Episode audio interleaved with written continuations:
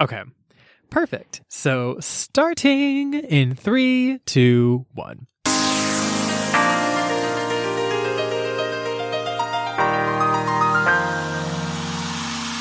Hi, I'm Marcy. And I'm Akko. And welcome to the Color Pages Book Club, a bi weekly podcast that focuses on fiction, fantasy, and magical realism written by writers from colorful backgrounds.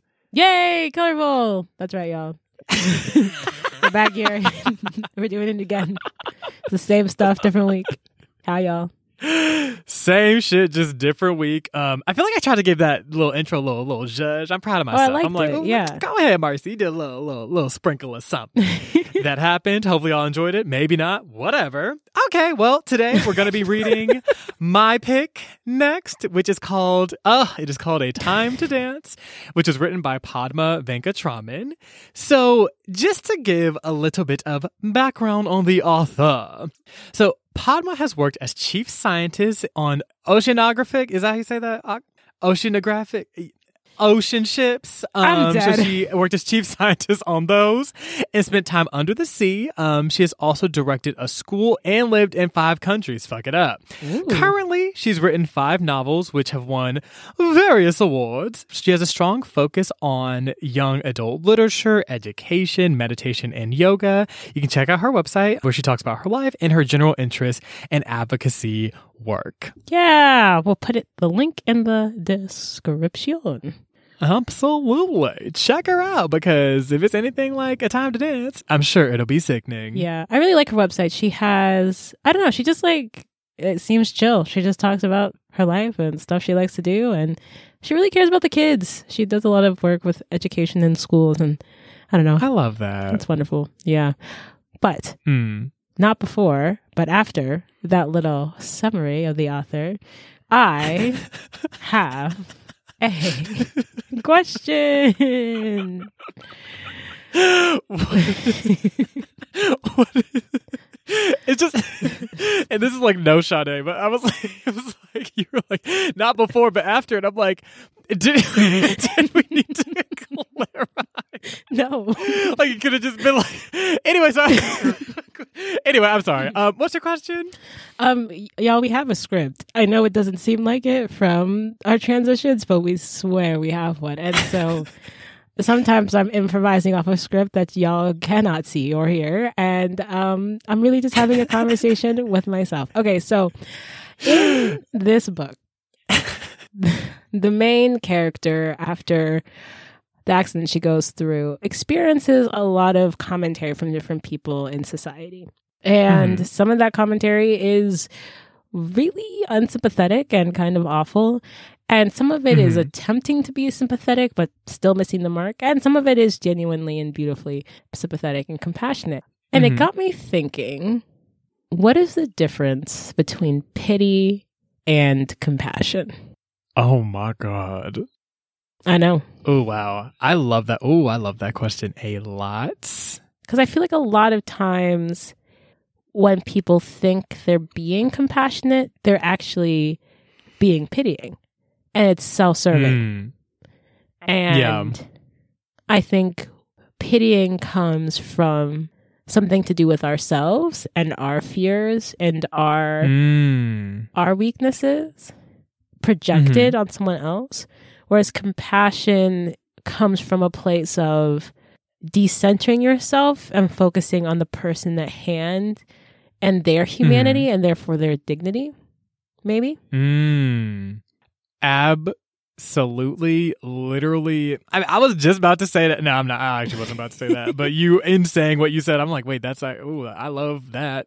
Can I just copy and paste that? No, I definitely, I absolutely agree with that. I think pity.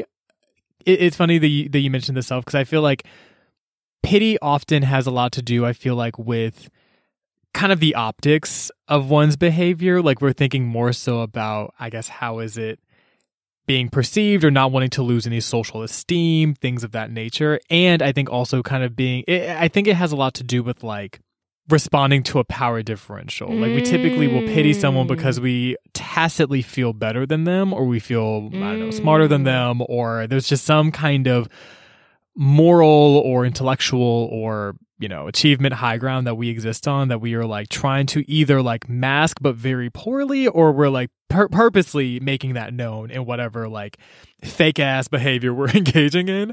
So to your point it very much is all about the self.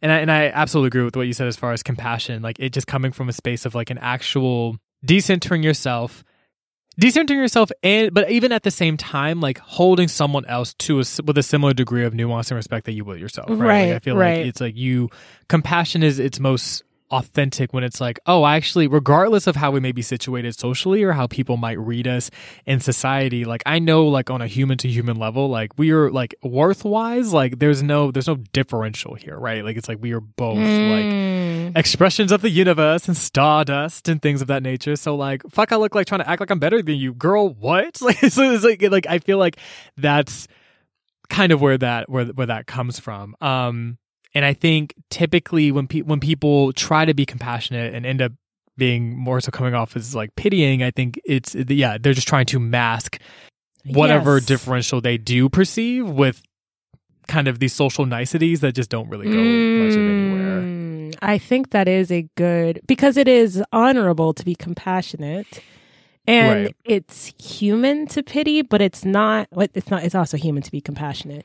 Mm. But sorry, I feel like we always say things are human when they're bad, but like humans can reach such high heights of accomplishment, either emotionally or like an achievement, and it's also human. anyway, um, Mm-hmm. Right. but I think there is a certain there is a certain like bad re- you response society can have if you pity someone too much, right? You know what I mean? Like they can see as you Mm. being condescending. So Right. it's like, but pe- I guess if you're playing 4D chess, you want to look Machiavellian, if what or whatnot. You want to look compassionate, but and you're right. If you're not actually compassionate, it comes off. You're you're you're kind of showing your hand. But I do think pity.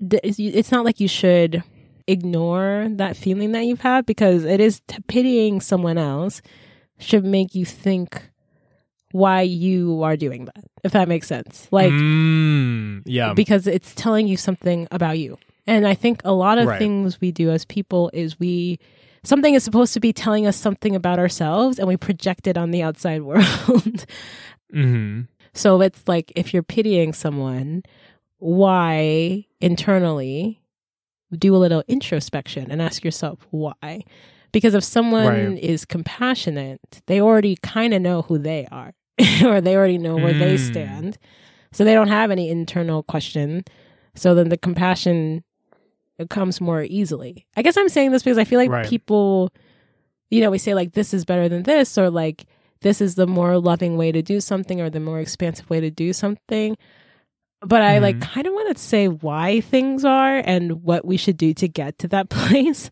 so like Mhm. if i feel pity for someone who i think or whatever their station in life has left them a certain way what does that tell Mhm. me about me am i saying if i were in that circumstance i would not be able to survive and that scares me and since that scares me Mm. I don't want to think about it, or I, you know what I mean. I want to. I think this happens with one of the characters who I think is somewhere between pity and compassion with the main Mhm. character because I think she understands how. I think it comes from a place of knowing how much dance means.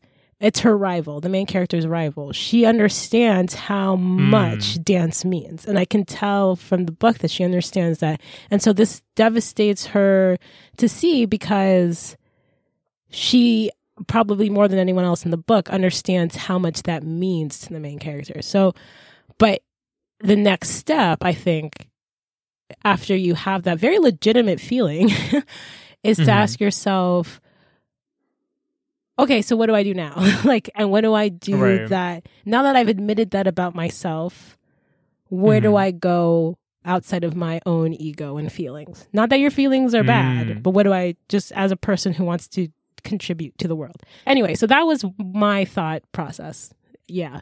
Yeah, definitely, definitely, and and I, I mean, definitely agree with you there. And I, I guess the only other thing that I would um add to that is um, now me losing my train of thought. Oh my god, what was I gonna say? Oh, I think I think the other piece about pity is that um, you know, sometimes we can I think I think with that introspection there needs to also be the acknowledgement, especially when we're talking about stations or circumstances that are in no way like individually specific. Like, you know, what for example what happens to the main character in this book could ostensibly happen to anyone, Anyone. right? And so it's like I Mhm. think there needs to also be a checking of an arrogance, right? Especially if we're say Mm. pitting someone across class lines or whatever. Like if we're assuming that like someone is experiencing a reality that we could like just buy like fundamentally not experience when that's like literally not the case, it's kind of like, okay, well like why do I think I'm somehow above this? Or why do I think that somehow I am in a protected enough Mhm, state mhm. or class or whatever to which I don't have to experience certain types of things when like that's literally not even true.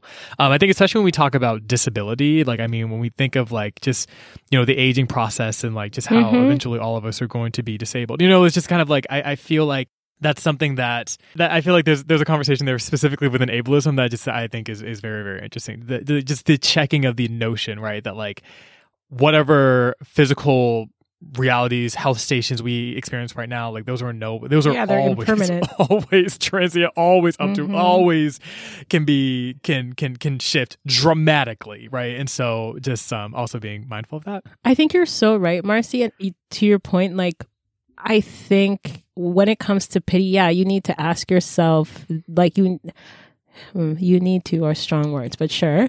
Like, ask yourself, like, to be a little bit more humble because you're only a mortal human on this earth. Whether it's a class thing, whether it's a race thing, whether it's a caste thing, again, an ableism thing, whatever it is, that circumstance could very well have been you. It's just, Mhm. you know, the hands of fate move differently. I don't know. They, the, you know, they're up there. There's a pantheon of gods just like throwing dice, seeing what's going to happen. And, you know, and I think we, anyone, and our, what privilege does for anyone is it makes you believe in an illusion of control that's not real. Right. Um, exactly. and then you uh, you pin or you assign some type of moral or you know whatever like well and even if it's not moral it's like well i wouldn't have gotten like people be like well you would never see me out here doing this getting myself in this type of trouble People, um, people love saying that shit. People love to say it yeah and it's like yeah. you don't know if that's true like if you were in this Right. you know that's why they you know it's just that's that's you don't know that you could do all of the quote unquote right things and end up in any circumstance that you're going to end up in and we're s we're mortal and we don't know everything. Apparently there are a bunch of senses out there and we only have like six or seven. People are like six or seven? Thought we had five. Nah there's like eight but there's all sorts out there. Everyone's like is this science? Akko's like i don't know. The point is humility. But I, I do think i they're like it started strong. But anyway i do think i think your point is correct about about arrogance. Um and I, and i Mhm. think about this i didn't want to the original question was like what makes people better allies but i was like allies is already a word that i don't love anyway because i think you Me could neither. yeah, I think you could kind of get to the heart of an ally of like, are you compassionate towards other people, and what's like your moral Right. philosophy about li- life? I, I think when we say ally, you like want to check a couple of boxes, and then are very restricted in your compassion and your, you know, your your being with someone. It, you make your relationship Mhm. very flat. Um. So anyway, so but I, I do think that introspection is what makes us compassionate towards others because we we first ask ourselves who we are and what we stand for and then after Right. that move in that energy in conversation with someone else anyway all right so that's Right. that's all i sorry guys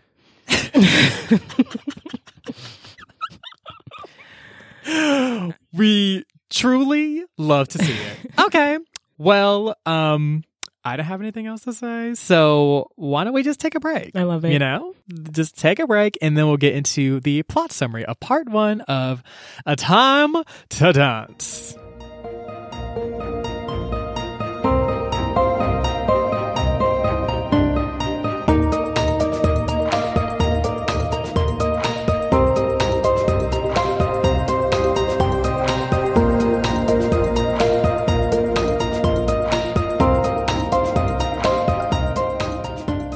Back. Woo. Oh, I, oh, I was like, I was like, is, is the woo coming? Anyway, Sometimes I um, worry that I add too many woos, but never too many woos. Um, everyone's like, wow, episode eighty something. Y'all just y'all just don't give a damn. And I'm like, correct. Is it even episode? Child. it could be anything. Okay, so we are talking about a time dance. okay. Um, we're gonna get into we're gonna get into part one of the summary. Um, so for context, for those who are reading along, I know sometimes we don't. We we're trying to be consistent about letting y'all know where we stopped. So we stopped on page one fifty four specifically, right in front of the Mhm. chapter that says Boulder. So if you're reading along, let us know. But yes, but this is what happens until then. So. Our main character is a teenage girl by the name of Vida Venkat, who is a young dance prodigy of Bharatanatyam dance, which is a classical southern Indian dance style that actually came originally from the region of Tamil Nadu. So the book starts off with Vida as a toddler. She's in a Hindu temple and she's literally climbing a ladder. Again, when I said she's a toddler, that's still correct while she's climbing the ladder. I know, very alarming for all of us. So she's climbing up this ladder to like, because essentially there was in the temple, there was like a ceiling sculpture that had a sculpture of like uh, Shiva dancing alongside some like celestial dancers. So she like wanted to like climb up and like touch the heels of I think either Shiva or like one of the dancers. Mhm. So while this is happening, there's a priest that's like trying to like reason with her. That's like, "Hey, Vita, like I know you're like a toddler, um, and I know you're trying to find like you're really captivated by by the dance, but know that like Shiva's rhythm is like carried in all of us. Actually, if you if you touch your own chest and feel your heartbeat, like that rhythm lives on in all of us, and God exists in everything, and it never has left any of us. Like as he said, like kind of throwing his hands to the sky, like looking upward, and Vita's like, "Wow, like how transcendent and beautiful." And then Vita's parents, who were like not as convinced, are like, "Why the fuck is my child on a ladder? She's literally three. Um, Ah. so that's kind of how it all starts. So we know that from from the gate, Vita's very very into dance as a form of expression. So time skip. And now we see Vita as a teenager. And the book literally starts out with her finding out that she actually made it to the finals of a Bharatanatyam dance competition. So she's like hella hyped. So, um, so for context, Vita lives with her grandmother, whose name is Paati, her dad, who she calls Pa, and her mother, who she's who she calls Ma. So she's like, "Oh my god, y'all! I made it to the finals of this competition. Fuck it up!" And Paati's like, "Yes, fuck it up!" And like Pa's like, "Yes, fuck it up!" and like Ma's like, first of all, why why is everyone cussing? we doing a lot. Um, and her ma is like expressly less excited because um, basically she's like Vita, that's very that's cute and all that you're doing this whole like Bharatanatyam thing. However, um, you could also instead be I don't know using all that same energy. You know, you're real real excited. Um, we could be I don't know studying to be an engineer or Ooh. like a doctor, lawyer. You know, something reliable and um, you know, a bit more steady. And for context, you know, Ma herself actually has she has a bank job. Her um, Pa has he works in like a library. And like Ma basically just is just like, yeah, like this is all just very much a distraction, isn't really going to help you. We need you. You come from like a middle class background. We want you to get like a high paying, stable job. And we actually find out that Ma, I'm not sure if this will like come up later, but just for helpful context, she was actually disowned by her own family who so she herself actually came from like a rich family and she was actually disowned for, for by her family for marrying her husband because even though he came from like a higher caste like he wasn't rich and so they were like girl fuck is you doing like this is this is what what is even happening here so Vita's like, damn, like you really had to, like we was really having a turn up. We were really like excited. I made it to this dance competition. You really had to just fuck it all up. It feels like Um, like everybody's like dancing in the room, like and then like Right. Ma comes in and turns on the light, and everyone's like, "Damn, turns off the music. stop dancing!" They're like eating chips. She like slaps the chips out of her hand. She's like, "What the fuck are y'all doing? Like, Vita, y'all ass needs to be studying to be a fucking doctor. fuck is you doing doing all he's this?" like, "Wow, So- why aren't you in the library working?" And he's like, exactly. picks up the chips from the ground, like, Exactly. so like, um, so after just like completely fucking up the vibe and the party, Mm. Vita's like, "Well, girl, I might as well go back to dance class." so we see a scene of her in dance class. She's like in her um, dance class, which is taught by a teacher whose name his name is um Uday Anna.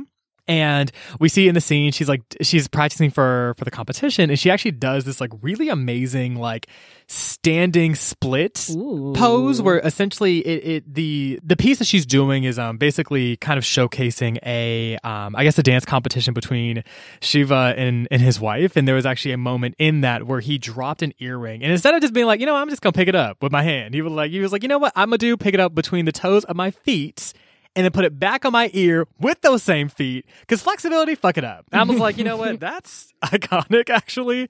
So Vita's actually able to achieve this pose, and it's like really, it's like this huge moment. She's like, oh my God, I'm just so grateful for my body and what it's able to do. Like, I am ready for this motherfucking competition. And she was That's indeed. Ready for the competition She because was. the next scene she basically is there um and she sees her rival Kamini who was like doing a like a routine right in front of her and she's like oh my god I'm so nervous. Kamini's do like fucking it up. Like she's bodying the dance. And then when Kamini like went backstage Uday Anna was like you weren't fast enough. Wasn't good enough. Mm SMH and so Vita's like wait hold up. I actually might I might be able to take this. And she does. She's able to do the standing split. Like she's able to do all the things that she wanted to do and ends up winning the competition. So everyone is like super proud of her, like pa, Paati. Even her mama's like, okay, sure, like you you low key fucked it up or whatever. Like I guess, girl, like you kind of did that. I guess. um, sure. Right. Sure. I guess first guess. place is good enough. She's like, I guess.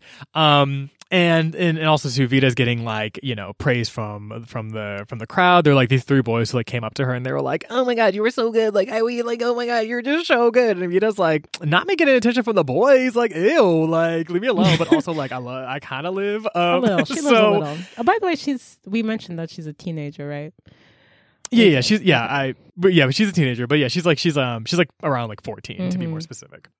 So basically in this moment, um, you know, she she's like really she's like on cloud nine, she's super happy. She ends up getting into a uh a truck. Was it a truck? A car? I think so. Yeah, Also, wasn't she like con- now that she we, she's fourteen? She was like, "Do I really love dance, or do I just like the attention that dance brings me?" And I was like, "Girl, aren't you fourteen? I mean, I, I does it Important matter?" questions to ask, but, But like, it, it was I just mean- such an introspective question. I was, she was like, I used to just originally, I used to just love. Da- well, like, granted, I guess she started dancing as a toddler, but like, I was True. And so maybe, and maybe like young gymnasts go through this as well, where they're like, I used to love this for because you. I, I'm saying gymnast just because you you tend to become like at your peak as a gymnast really young, and it becomes like Mhm. very competitions and capital and success. Right. A lot of young athletes. Right. So you, yeah, okay. I was gonna be like, uh, she isn't she a little young to have like a deep existential crisis about like her true love of dance? But actually, no. Anyway, okay, continue. Yeah, no, and and and, and, I, I'm glad you mentioned that because yeah, I mean, it, she's been dancing for like maj- vast majority of her life, but still like at least like what 12, 11, 12 years. So it's like, Mhm. yeah, she very much is like you know, I used to be able to feel music in anything. Like I could find music in myself, and like now it's like I'm- really looking for the music of the applause, and, and that's Mm. just not the same. So she's like kind of thinking through this. All of this is short lived, however, because she ends up getting into a car with like Kamini, who's like a fucking hater, and like some other people. The car gets into this horrible accident. They like crash into this tree. And as a result, like Vita, like in the instance, she passes out. And when she, and basically because of like the damage of the of the accident, they actually have to amputate the bottom half of her right leg. So she's out for a couple of days. She wakes up, notices that you know, like m- like half of her leg has been amputated, and like is struggling immensely. You know, she's like Mm, First of all, right, very understandably, because she's like, first of all, that was really traumatic. Mhm. Like the just the incident itself, but also too, there's like kind of this moment of like, dance was everything I cared about. How am I supposed to dance if I don't eat? Like if the bottom half of my right leg is just not there. here like what does that even what does that even Mm. look like and you know even in, in all of this too she's like in the hospital people are kind of like in and out or not coming actually um she Mhm. notices that like people are just kind of moving around her differently. Like her mother is kind of like being way more sympathetic to her. Her dance teacher uday anna never even came to visit her. He sent this like this like tacky ass card and was like i hope you get better. And it was like okay this is like not actually like helpful. Um vita has a friend named chandra who did come but like was sort of acting weird like just kind of didn't really know how to like behave around her. So she's just noticing that like she's moving through a lot of to process this whole incident and, and then too noticing the ways in which people are kind of like moving differently. I, I think part of it is if your friend or your child gets into a car accident that like could have ended their life and also like ended with them losing their part of their right leg I, that's a very traumatic thing for for as a family or a friend. So it's not like they're moving differently but i think any person who is like has to go visit someone in the hospital or has you, you know that when that circumstance comes up Right. every, it would be it's not it's very normal for people to be weird. Yes it, it very very that. And and yeah not to not to underscore. I mean certainly this is like written from you know vita's point of view and she's kind of like everyone's moving differently. But Mm. exactly to your point akko like this is like a communally traumatic event right? And it's like how do we even how, and, and also they know that she's struggling a lot right? And so Mhm. you're kind of trying to like engage but not say anything that's gonna like just you know like she like vita's in a sensitive place psychologically right? And so you don't want to say or do something that like makes it worse you don't want to yeah exactly makes it worse, right? Like, Like- you just don't want to make it fucking worse, Yeah. honestly. Especially if, if this is an experience that you can't relate to, right? Like you Mhm. like this hasn't happened to anyone that's around her. Mhm. But what were you gonna say? I was gonna say, well, I, I I actually was just gonna echo your point. So did I need to interrupt? Probably not. So mhm, Marcy's right. Thanks, friend. um, so yeah, so a lot going on, you know, things taking place. So her surgeon, a doctor by the name of Dr. Morali, actually has a colleague, this like American doctor named Jim. Jim has a last name that we don't know, so we're just gonna call him Jim. So basically the two of them come together. Well, really, I guess it was largely Jim who's sort of in charge of this, but basically they were kind of going to they decided they were gonna create a, a prosthesis for her, for Vita. And they were like, we want to make sure that this prosthesis is like, you know, is very much relevant to the lifestyle that you led, right? And, and and keeps in mind the things that you want to do with dance and things of that nature. Jim at the time also starts doing like physical therapy with Vita, kind of helping her to like walk again. They don't start off with like a prosthesis or anything. They're like, you need to learn just how to move around with like crutches and things of that nature, and we can kind of like work with the other with the prosthesis and things also, later. it takes time to make a customized prosthetic, so yeah, it just takes time. It's it, you can't just conjure it up out of nowhere. Someone's gonna make it. it just yeah yeah exactly. Also, It's there's like, a money it- thing there's- there's- involved. So I think Jim is part of a nonprofit or something, but that's another thing. Access to a prosthesis technology is not always available, which is really Yeah. a difficult situation. Okay, sorry, continue. Exactly. So yeah, so so so it's going to take some time. So you know, but Jim's like, regardless, you need to know how to use crutches, right? Like this is Mhm. going to be something that's going to help with balance. Just it, like just regardless, like just period, point blank period, moving forward in your life. And so you know, the, he's he's teaching Vita how to walk again. It's really really hard, but like you know, she's like determined to like you know, kind of I guess return to some semblance of normalcy. She also finds Jim like really cute. She's like, oh my god, Jim is so fucking cute. Like Challenger, like look at Jim. And Challenger's like, I mean, sis, if you like it, I love it. That didn't happen, but you know, that was kind of what it was giving. Marcy's Anyway, so- an on the side, girl. If you like it, I love it. he does like, who are you? I'm like, I mean. He's he's like, Vita's like, who the fuck? Um, and I'm like, I mean, Jim's like, I, I, I, I, feel like we kind of giving Jim a lot, and Jim's like, damn, bitch, like you literally aren't even in the story, but okay, girl. So like, me and Jim started beefing, but you know, that's a sub, sub, like side plot. but anyway, um, yeah, so like that's kind of like what it's giving, you know, like she's like in the hospital, like some more people come to visit. Her rival Kamini came to visit and was Mm. like hella awkward about it, but like she at least showed up, which Uday Anna, her dance teacher, didn't. Um, and we also know too that uh her mother, so Vita's mother's side of the family didn't show up because again they they they disowned her mom. So it's kind of like we're only seeing selective familial attention kind of kind of coming in here. hmm Although the people who are showing up are supportive, you know, like True. And her pa, Yeah. um, her grandmother. Paati and and Autumn. Yeah. So Yeah. we- even though, yeah. um. So even though Vida has support from her family, obviously, car accidents are, are quite frankly are just very traumatic experiences. So she leaves the hospital, and this one is is doubly so.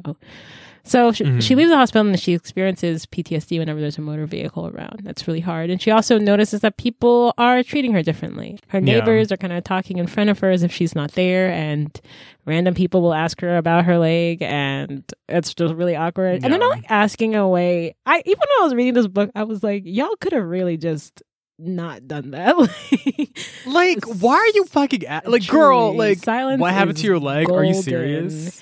And like one of them is a child, so everyone's like, okay. And then some of the, and you're like, yeah, okay, kids are children. Kid, yeah. Um, but then some of them are but like, we adults. got aunties asking yeah. shit. Like, girl, come, y'all should know better. Come on. And on. yeah, I'm like, just chill, chill out. So anyway, and then silence. By the way, y'all, silence is golden. Like sometimes just not saying anything is the best response.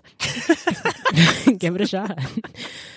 Truly. Always an option. Always It's always- free. it's- It's literally always free. It is free ninety nine to not say 24 7. I feel like- 365. But here's the thing: I feel like people be silent at the most inopportune times. Like it, it will be like True. people will talk forever when they really could have just not said anything. And then the second you need them to actually say something, they're like, "Oh, look at this free ninety nine silence over." here. You're like, "No, now is not the time." Now- They're like picking up like silence out of the bargain bin, and you're like, are, are you? They're like checking it out like at the grocery. You're like, girl, are you really sitting here? Well, first of all, you don't even have to check this out. It's free, but okay. Um, It's been free the whole time. display. Right. The fuck. Uh, anyway, um, none of that happened. There was no bargain bin, but so so uh, Chandra, even Chandra, her like really good friend, initially avoids her and doesn't know how to interact with her, but she starts to get better at it, and she's kind of because I think Ch- Chandra is on the, the the cricket team, and she's like, you know, Vita, you are always like so determined, and every time you're on the team, it helps me be stronger. Like, do you want to come just be on the team? Like, she's Chandra's trying to figure out how to be a good friend at a time that is hard for. Mhm. So that's what's happening. So uh, Right. it is like I'm fine. Let's go. So they go, and then the chil- I I don't know. Like the children are are like Girl. very obviously and like almost overly bullying her. Like they're using slurs, like ableist slurs, and then Mhm. I, I at first I was like, "Are you just using the the wrong language?" But then they were like, "Why should we have to stop saying these things just because this thing happened to her? She's too sensitive." I was like, "Oh, so you're actually going out of your way?" Oh, so y'all actually just suck. Okay, cool. Heard you. I was like, "That's wild. Don't do that." Anyway, Like, so Cut, like, in for the benefit. Of I'm no sorry, I gotta pause. For the benefit of who? right, Did did your grades go up? did like did you did anything happen? Like did you get a raise? Did you get a promotion? I know y'all in school, but like did you get a promotion? You know what I mean? Like it's like what who benefited from ableism on, this here today? Like, did your social reputation go up that much? Like, honestly, it was just like, an odd. it was an odd takedown, and then it maybe makes me think that maybe there was some jealousy of Vita before. Maybe like the I Vita Mm. thinks she was like an awkward, you know, you're, she's a teenage girl. Sometimes we think we're awkward and that no one likes us and that we're ugly, but which is not true. But you know, puberty. So she has this image of herself as like awkward and like whatever. Whereas maybe other people thought she was like really cool and beautiful and graceful, and they were jealous, and now they're saying mean things because it's like a change in fortune, and that makes them feel better. Anyway, Chandra and Paati are like, we're your support system just to remind you, particularly Paati's like, you've always been beautiful and you're very graceful. That's just always been who you are. So, you know, like, keep your head up. You got this. Mhm. Because Via's like struggling with self esteem, obviously, because the school's full of like 1980s villains. Anyway, so her. so then Jim is helping her out a lot. I actually really like Jim. I don't. I, I, I Low-key same. I really, and I think he's really well written. I also, I, this is not the discussion section. I, I like how the author writes it. Anyway, so Jim also gives her like a child prosthesis, and he tells her about all these disabled dancers in the past who left really wonderful legacies. So he mentions like a black tap dancer named uh, quote unquote Peg Leg Bates, and an Indian classical dancer. And another Bharatanatyam dancer, Sudha Chandran, who Vita takes a particular liking to, obviously, because that's her style of dance as well. So Mhm. Vita is getting a hang of her child prosthesis and she notes it's like super heavy and it feels off balance. But it's actually really interesting because Jim is kind of having this like collaborative process with her where like she'll say something and then he'll be like, okay, this is really good for me to know for when I make your customized prosthesis. And he just seems really, he's like, you know, I actually saw Sudha when I first came here and that's what really inspired me about prosthetics. Jim just seems really invested in not just Mm. prosthesis, which is important, but also making it relevant to the person who needs it and Right. and making it the most useful to whatever life they want to live, right? And I, I really Mhm. like that about about it. I, it was a moment to me of compassion, and he just never really talks down to me. She mentions like no adult had really like wanted to shake my hand or told me to call them Jim instead of like doctor, and it's really Mm. affirming to her. And and so I really like Jim for that. Anyway, so Vita, uh, now back to someone who's not helpful. She tries to go to uh, Udai's dance school and she overexerts herself. And Udai's like, I guess you should just give up on all your dreams. And she's like, oh, but what about all these Oh people God. who like were able to c- achieve their dreams despite the limitations society put on them? And he's like, I guess you should just give up on your dreams. So, Oh uh, um, Kamini is actually her rival. Is actually really sympathetic to her, and and I think she's she's doing a bad job of it because Vita's like, you're feeling a lot right now, and I'm the one who just got kicked out of my class, and it was really sad, and I don't have an excessive amount of energy to comfort you. and Kamini's like crying uncontrollably, and it's like, I just feel like this is now about you, and I don't. I just feel like that's not really the most helpful right now, but okay. And it's like we understand Kamini where you're coming from, but I think it's a moment of like, yes, can you give Vita a little bit of room though, and a little bit of space?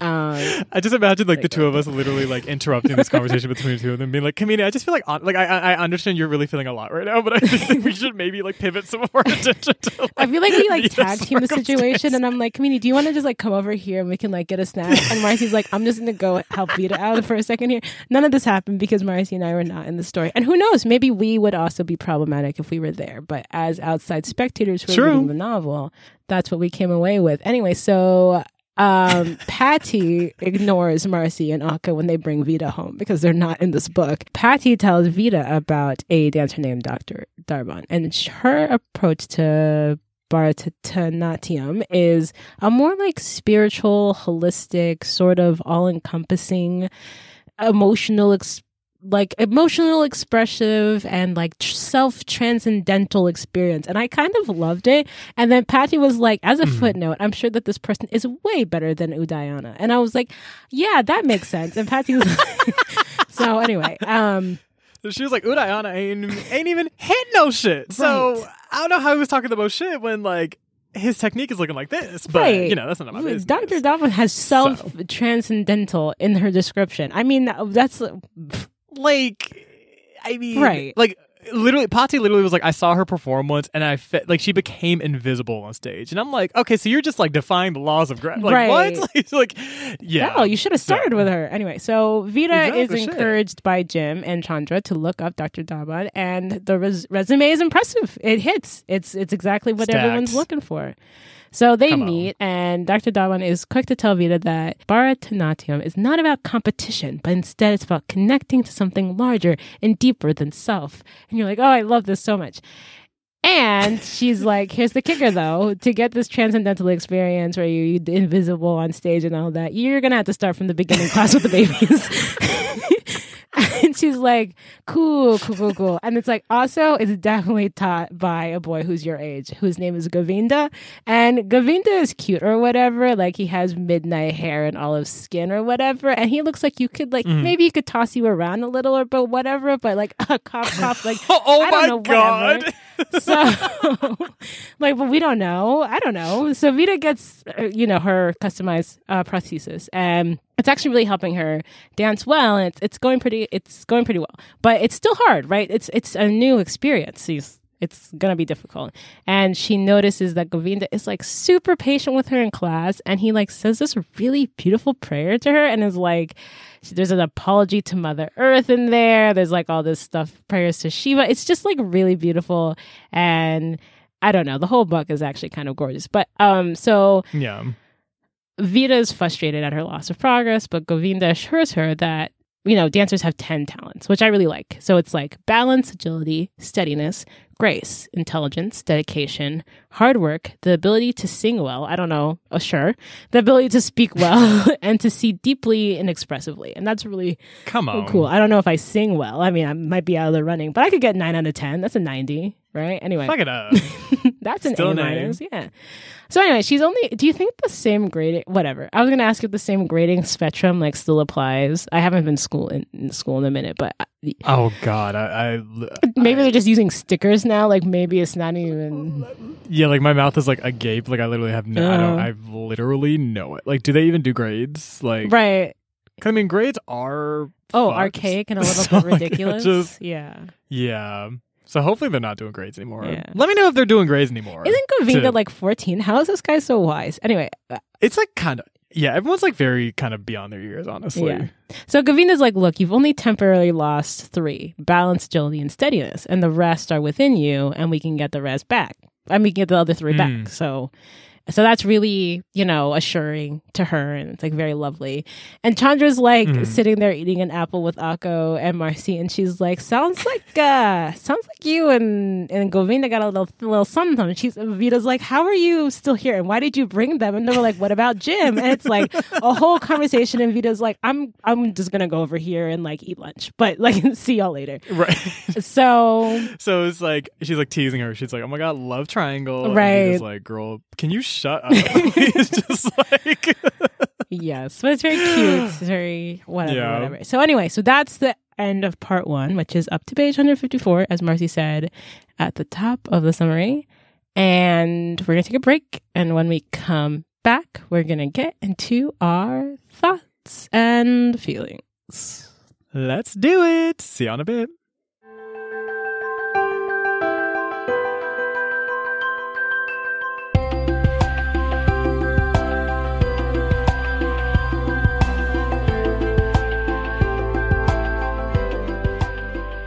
And we're back.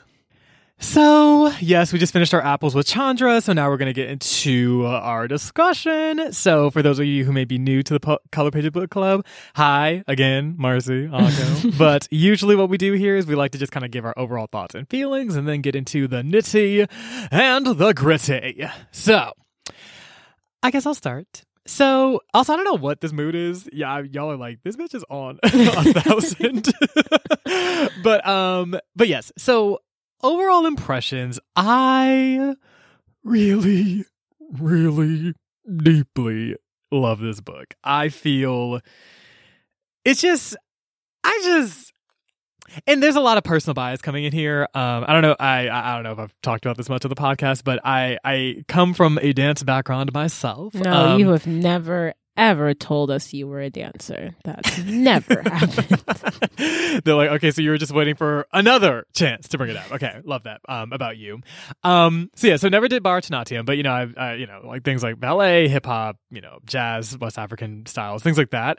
And I, I feel like in reading this, it was really nice to just, just like to read a book about dance and to kind of like relate to a lot of Vita's psychology. I feel like there were a lot of nuances that were kind of brought Mm. up in her characterization. For instance, when she was in like before she was in that like horrendous car accident, like she talked a lot about this deep appreciation of her body and being like, I'm just so appreciative of like what my body can do and like it just it, it affords me so much. And it was interesting because I feel like in in her talking about her own body, I feel like I, I recognized a nuance that like I'm myself and like I, I think a lot of other dancers can maybe relate to, sort of having this relationship with their body where it's like on one end you're very you can be very aware of it, like very, very aware of like where your body is in space, your alignment, like how you feel, but then at the s- like how it feels and how it's sort of maneuvering.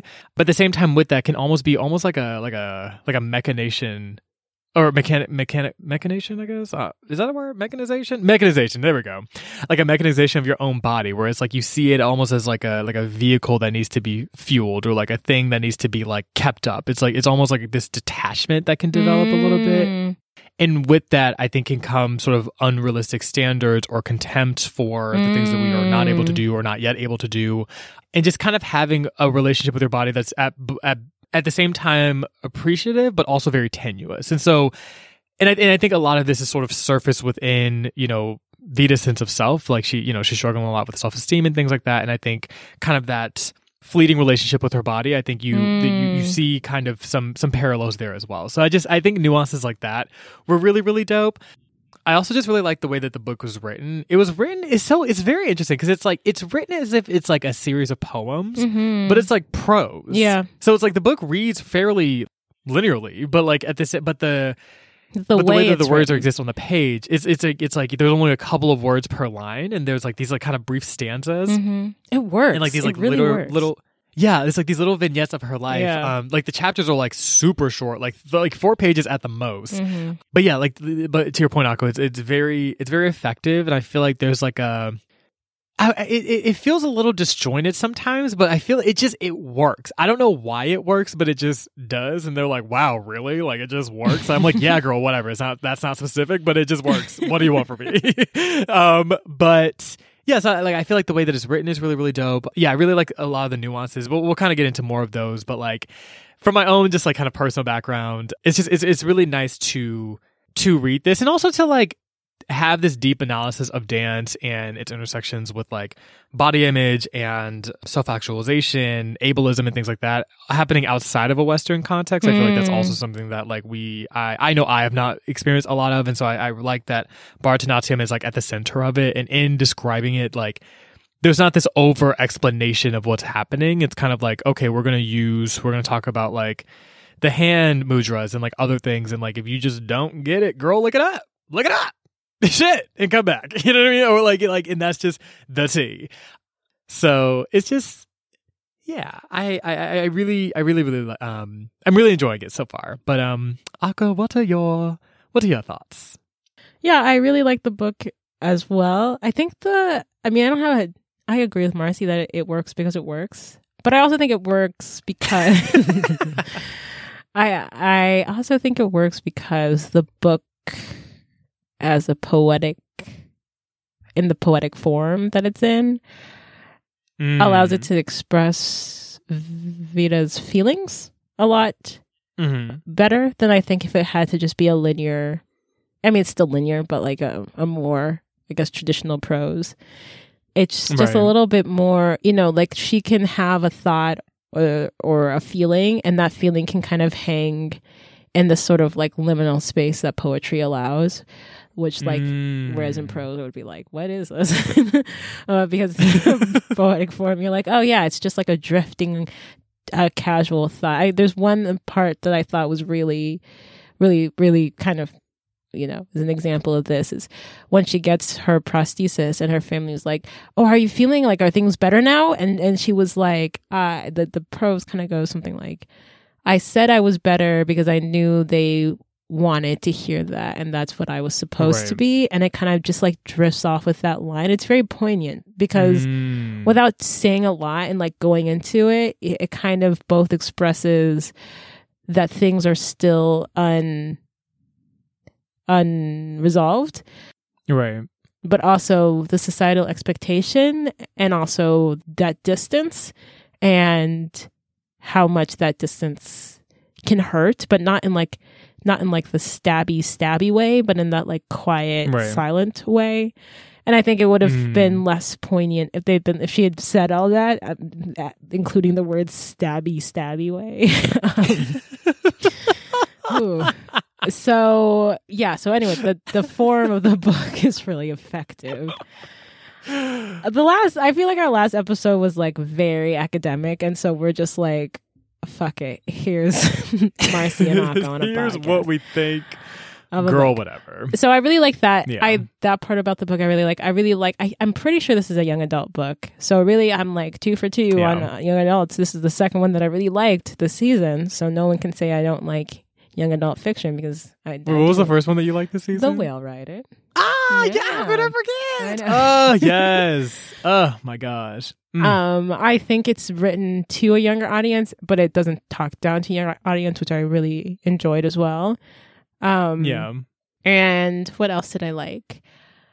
I really like the.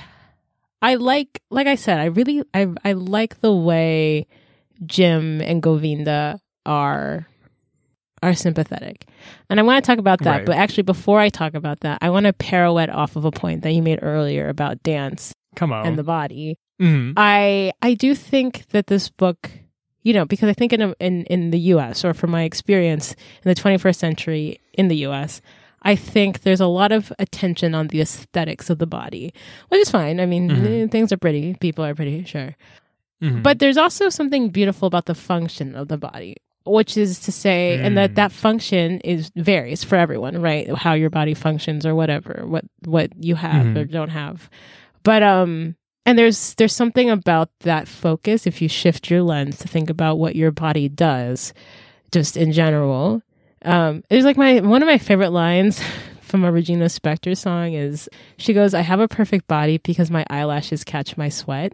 And it's just such a Mm. fun line because it's like, it sort of divorces um, the body from like the the kind of oversaturation of like aesthetics and like quote unquote beauty. Mm. And I really like that. Now, granted, you know, you might not have eyelashes or yours might not catch your sweat, and that's very frustrating. But I think the point is, whatever thing, Mhm. like whatever feature that your body has that like Mm. lets you live and go through this world is like really, really dope. And if you look at it that way, you can appreciate the body without getting like sucked into like the aesthetic and like am i perfect enough? Am i rated properly on this patriarchal capitalistic scale that says i should and Mm. shouldn't get things?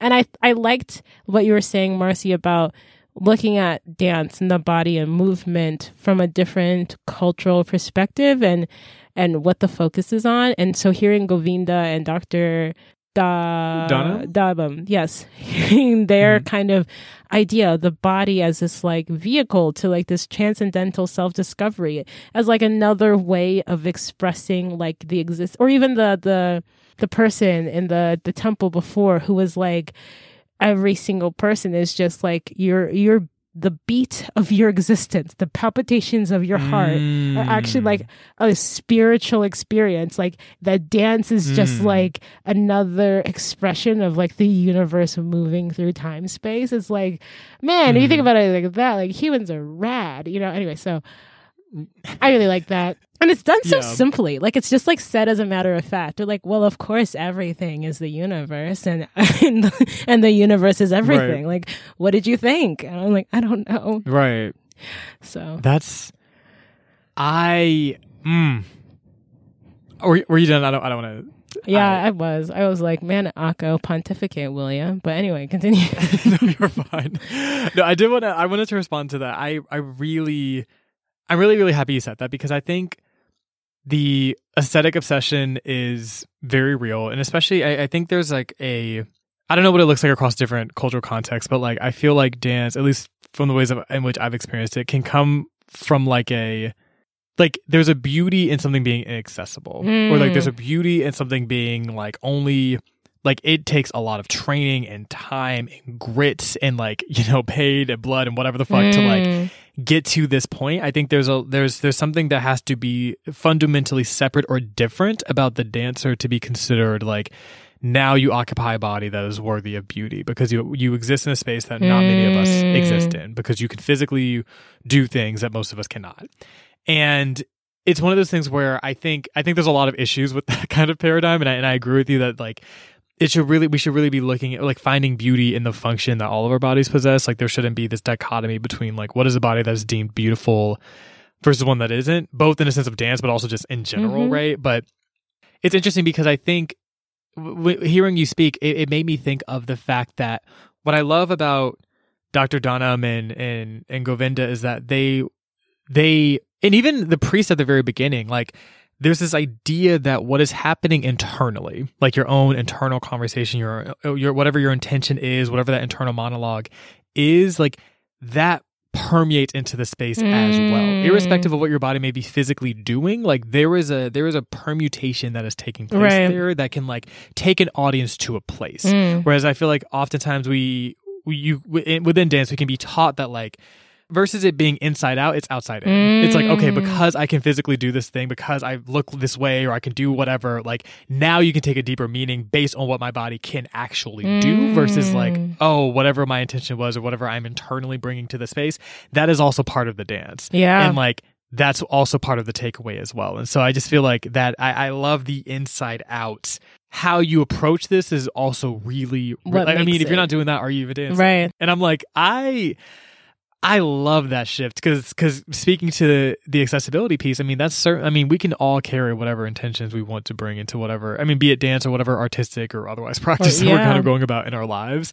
And I think starting from that space, it just it, it really evens the playing field in so many ways. And I just I just I really really liked that paradigm because then it makes it it makes it strange to like have a relationship with well I, I won't say strange but it disincentivizes having a relationship with your body that's needlessly critical because you're not able to, you know, reach whatever inaccessible aesthetic standard that that's being laid out because it's like what's internally going on here is also going to be very important. So like if I'm having all this internal discord with my own body and like all this contempt, like that's going to also show up in like any performance that I bring as well. Not to police anyone who who is struggling with those things, but you know, it just it just brings that into question more, um, Mm. and and questions the idea that like dancers should be kind of disproportionately more critical of of, of their bodies um, and things of that Mm. nature. So because I think that can also be very romanticized, like the struggle, uh, the self image piece. Like that movie there. Black Swan.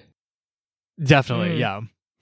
Like it's almost fetishized. Like it's like, oh, like, but in the pursuit of beauty, of course, this dancer had an eating disorder. Of course, you know, like things like that. Where I'm like, this, I, we don't. I don't think we need to like glorify this or act like this is somehow normal because it's prevalent. yeah. Have we cons- I, I think we, yeah. have we considered that the problem is capitalism? Like not to be that Oh, that definitely. person, right? Oh, definitely. Because and I also it, it- because and I think that it kind of talks about this at the beginning a little bit when she was like, "Am I doing this for my love of dance or for the applause?" Um, it's not. Maybe this Mm. is you know maybe I'm kind of making a couple of leaps here, but it's fine. I feel like they're you know dance when Govinda talks about it, it, it feels like I mean to be fair, I mean if. To make money off of dancing is also perfectly fine, more than fine. It's astounding. right. But if you don't make money off of dance, that doesn't make the practice of dance any less of value, you know? And I feel like Mm. because dance existed before capitalism, will likely outlive Mm. capitalism, and it's meant so many things. And it's one of those things is sort of like like any art, which is the expression of the universe and an appreciation for being alive or a, a making meaning out of the you know components of this existence. Yeah, I think that's.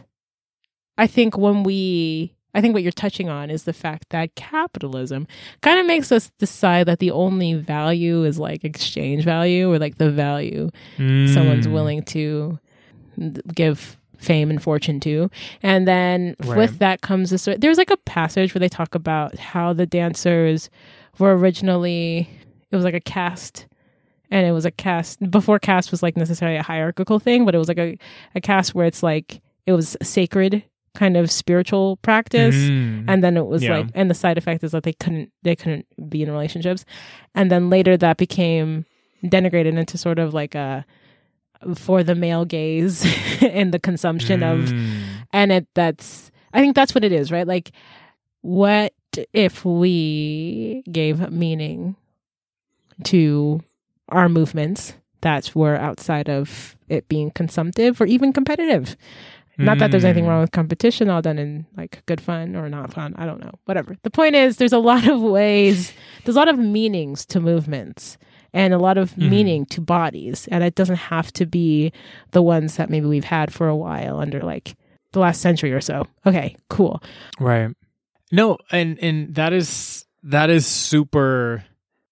Your point is very well well taken because like I, I mean I mean I, I mean is just true, right? Mhm. Like it's just just it's like when we are engineering, be it dance or any other form like art form through like a capitalist sort of engine, it, it's like the its value is intrinsically linked to whatever economic output it produces or we predict it to produce, right? And so it's hmm. like if if if and I think in that you see a lot of see this is this is really hard for, for to have this conversation because it's like I my understanding of dance is very Western and I I really don't want to like remove the nuance of like what's happening in Vita's life and making it seem like our experiences are interchangeable, but like so naming that, but I think when we at the very least when we're seeing kind of like these more i guess commercial forms of dance i think that it becomes about the spectacle Mhm. as opposed to the intention of the person and i think and i think people it, it it becomes about what is like visually the most interesting what is something that has worked before um and then i think there can be a lot of obsession with like kind of the classics and things not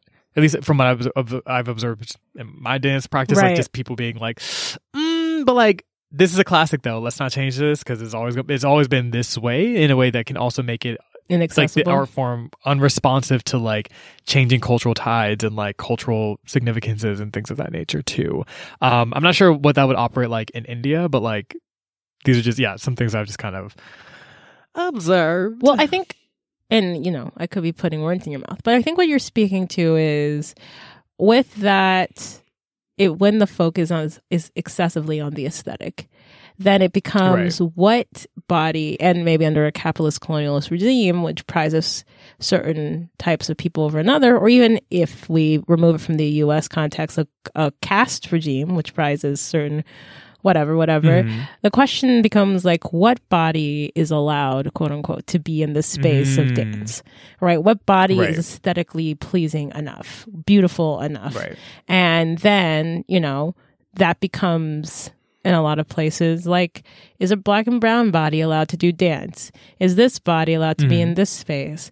Is this body, is this person of this size allowed to do this person? Is someone who's an amputee allowed to dance this dance? It becomes Right. exclusionary or prohibitive. Mhm.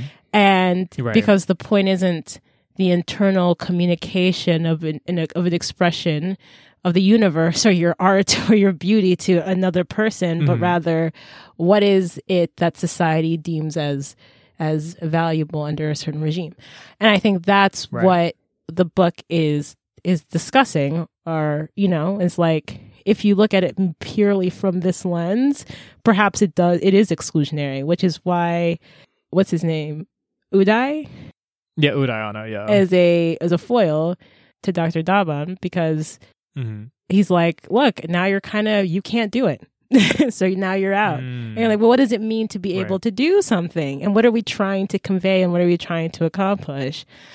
And Right. and and so, you know, anyway, so and then you know, even with And- Camille, com, um, her rival dancing, and uh, Yeah. she comes off stage. I'm sure she's done a, a phenomenal job, and he's just like, "You were too Mm-hmm. slow. Your movements weren't fast enough. You're not the best. So why are you even here? you know." Um, like, fuck. stoking this rivalry. I, I just, and again, right. uh, competitions are fun. Who doesn't love a good competition? You know, a good just why not? Or and then obviously Right. dancing for for a living is a wonderful thing. It's not to say that these things aren't. It's just to Right. ask uh, you know, if there are I'm not gonna say star. I feel like I always go with like stars, but I'll go with flowers. If there's like a bunch of flowers in the field, we can't we have different Mm-hmm. flowers? We definitely can. So I know that's right. Because especially when we're when we're going underneath the paradigm that like dance is an expression of the universe, that it's like it is is speaking to.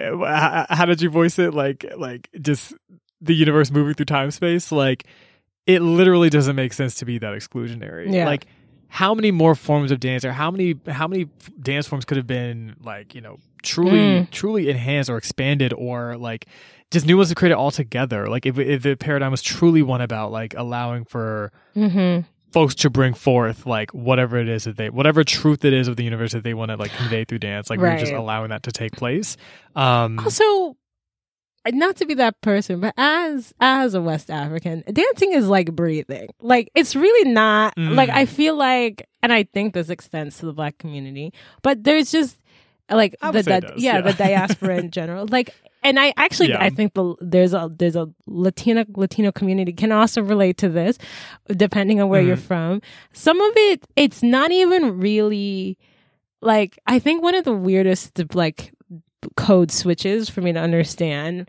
when hanging out in like predominantly white spaces is is, is how innately sexual dancing is like mm. like I so I, sometimes it really confuses me because it's like it, sometimes it's just it's just dancing like it's dancing because you dance like it's a party so there's dancing and there's music Right. and there's food those are the three if there's no food there's no dancing Period. and there's no music it's not a party you must have all three honestly uh, there might be music just because i visited like but i'm i guess my point is Right. like dancing is an expression of community it's expression of fun of joy it's just part of it and i do know america has this history of like you know like footloose where they're like god said no dancing and then they're like actually god said yes to dancing and you're like i don't this is not a conversation an african like, would have not, right like this is not my narrative Right, but, like, i mean i guess y'all found freedom it would be very right. Like this trajectory wouldn't have happened. No one would have thought to stop dancing,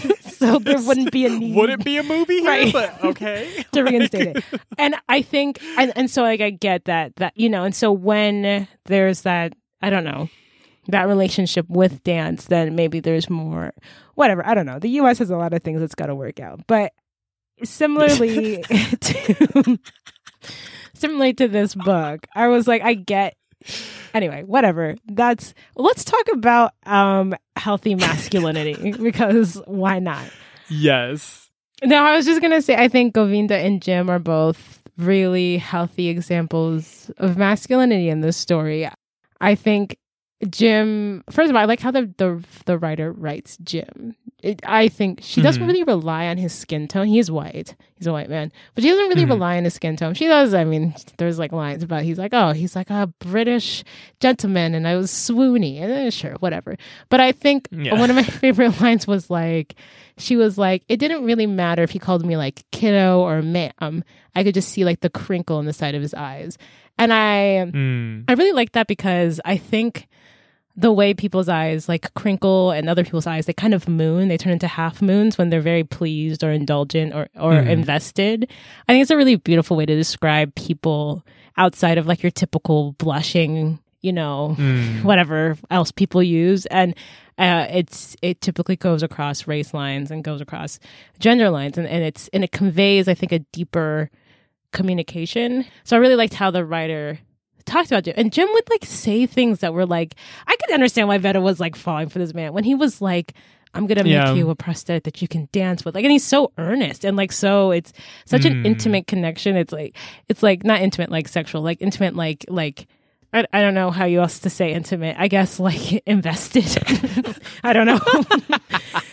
but he just and and he'll you know and it it was like stuff like he would be like trust my leg like he re- and then she was like and then he was like I mean your leg and then she was like our leg and it you could tell he was like I'm invested in this making this of use like I I am Mm. investing myself in this for you Right. and it, for me, that seems when I think about someone using their privilege.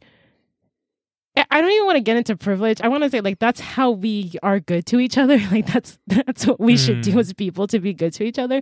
But if you put it, if the person is political, right? That's that extension of investment is how you use your privilege to the benefit of others who need it, right? Right. And so I really liked Jim. So anyway, our point is it's it's about the actions people take and, and there is a way for us to communicate it to each other across differences. And I just like Govinda Yeah. because Govinda just seems unbothered by by differences and he talks to her just as probably he would talk to anyone, but with the compassion Mm. that she's clearly going through a difficult time. So Mm. and I, I think, I guess what I'm getting at with why I think this is healthy masculinity is first and foremost, it's just healthy human behavior. And before we get into gender, I think it's imperative that we just understand that humans all have a baseline responsibility to act humanely towards other humans. That doesn't change what gender you are. And I think the problem is we think privilege allows us the ability to not do that, and that's inaccurate. So that's the first thing. And then the second thing is they both clearly identify as men and they do things that are, I guess, traditionally seen as masculine, but they're not violent. They're done for the benefit, Right. the goodness, and the protection, or even just the love or the prospering of somebody else, which is to say that you don't have to use masculinity for bad. You can just use it to add to the tapestry of existence. And Right. yeah, I so I really liked that expression of these. And Pa, Pa is a great dad. He's up there with what's his oh, name? Oh, yeah. Jamshedji and who was the other Pa? That right, librarian ass. Ugh. Right, reading books. Not you reading books. Right, not caring about the caste okay. system. Look at you. I know, So- like. I was about to throw in a zaddy, but we'll let it go. So anyway, Govinda, Really? Jim, and Pa are really they're just they're just compassionate good people, and it's cute. And uh, Govinda obviously cares about dancing. He cares about kids. It's really very fun. Anyway, so I liked that. I thought it was great. What did Yeah. you think, Marcy? Yeah, I mean, I I totally agree, and that's something that I I didn't even really notice or name until you said it. But like, yeah, like the men. I mean, Udayana, the worst. Oh, the but like, aside from Udayana, I Mhm. feel like the men are pretty. I'm like, I don't be handing out stickers. I feel like I'm like entering a room, like a long hallway with like people in front of me. I'm like, I don't usually hand these out. I don't. I really don't. But you three can have one. Here you go. Gold star for today. Up until page 154, gold stars for each of you. Now don't don't fuck it up now. No, don't don't don't don't be embarrassing me giving y'all these fucking stickers and y'all act y'all act a fool in part 2. Don't do that. Don't do it. It's not Mm. cute. Please Mm. please just don't. So that being said, metaphors aside, I did think that like everyone was like there there was just like a very healthy like and, and to your point, there was just like just it was just decent human behavior. There was no like, oh, let me utilize this sensitive moment in Veda's life to like be horrible or Mhm. like what like it was just like you're just treating her kindly and with respect and with nuance that's like really important. I think Mhm. especially Govinda, I think what I, I what I love about his character is that First of all, I feel like Govinda said like three words. I feel like he just carries like sort of like a like a silent wisdom like throughout a lot of the scenes, which we love to see. Um, but two, like he's, I like that in his teaching style, especially to your point, working with kids. I feel like this is this is my own internal bias. Like seeing like men. Well, Govinda's like a teenage, you know, he's a teenager, but like just seeing like you know men work with kids. I feel like there's a part of me that's always like, oh, I feel like this makes you like more compassionate, which is like not true. I know that doesn't there make some sense, but like I feel like just terrible. But anyway, I know, but there is there is that initial bias that I Mm-hmm. have to then be like, girl, that doesn't that actually doesn't mean shit. But seeing him with exactly to your point, like work with Veda and be very much like. I'm gonna just be very matter of fact. Like one of the kids asked, like, "What happened to your leg?" And he was just like, "Oh, like she was in an accident." Like just like very like run of the mill, whatever. Just like is very casual with her, but at the same time, like does treat her with like the nuance that she needs, right, in this class. Like he's he's, he's not like this overly casual nature where he's like, I'm just going to ignore that you're Mhm. using a prosthesis. Mhm. He's like, I know that you're using this device, and so I'm also going to make sure that like I'm augmenting my own dance practice and my own teaching style to like if, Yes. if you were unable to capture the technique based on how I'm teaching it, I'm teaching it wrong. The issue is not you, right? Right. And so I, I feel like he just underst- understands that so fundamentally and like understands how to like really, really kind of like like kind of exists with both, right? Like like being casual and like not do like not doing too much or getting to that weird point of pity, but at the same time also addressing the reality of the fact that right. Veda uses a prosthesis and like that's something that you also need to like be intentional around. And so I, I feel like he catches that balance Really super well. super well. Yeah. Again, I'll be handing out these stickers, but Govinda, here you go. and yeah, I just feel like in general the the masculinity in question in the book is just it's just very refreshing. Yeah. and it and it's nice to see her with like v- Veda, Chandra, like all her, all these people. It does make me still sad though that like Veda still struggles so much with self esteem and like you know kind Mm. of pressures underneath the male gaze and things like that. It makes me wonder just sort of like at large, like is it like okay, like these men slash I guess teen you know boys in your life may be healthy, but like is the like is the greater society still like Terrible. those teachings still kind of coming in? You know, so like that makes me a little bit sad, but I'm also like, but to your point, you know, I think developmentally adolescence is also very sensitive time. And so I'm hoping that like with this journey is, is also kind of a greater appreciation of, of, of self, not ordained or given to her by these men, but like just through sort of the, Right. like her, Positive her own, you know, progression in this, in this journey. Right. Yeah. So I think you make a So, good yeah. point. I think I think I think your point about the casualness plus the nuance of like the actual circumstance really speaks to the difference between compassion and pity. Like I think come on full circle. I know, right? It's almost like we did it on purpose. but um I think that you and I, I, I, I really think this is what what what we can do as a society, like what we can learn from is when you care, you go into a place of respect, not Right. needing the person to fulfill your sense of ego, right? Mm-hmm. And I think if we really want to think about how we move forward or how we, whatever, be a quote unquote ally, whatever, be someone who Mhm. has power, who helps someone with less power. I think it's it's really starting from this place of respect. And that respect has Mhm. to come from your own humility. And that humility has to come Mhm. from a place of introspection and asking yourself, what do I mean about anything, about life? Mm-hmm. you know, Govinda knows what he means because he's thought about it. Dance to him is a spiritual practice. He studies under this teacher because clearly he believes in her philosophy and the philosophy, the Mhm. principles that he spoke. spoken. I don't know about the singing. I don't know. I can't sing, but but right, he can say what the philosophy is, and and he follows and he believes in it, and it's how he moves through the world and how he treats other people. Jim expresses why he's doing this. He was inspired. He clearly has a love for for his whatever medical or engineering practice that he has. He has a, a love for for dance and movement and people and travel and helping people. And he has he has he's thought about what he believes and what he means and what he wants Mm. to express in this world. Not unlike dancing, if we really think about it, right? Mm. And with that assuredness, or at least that internal strength, that's where their ability to be in community with others and use whatever privileges they Mm. have responsibly comes from.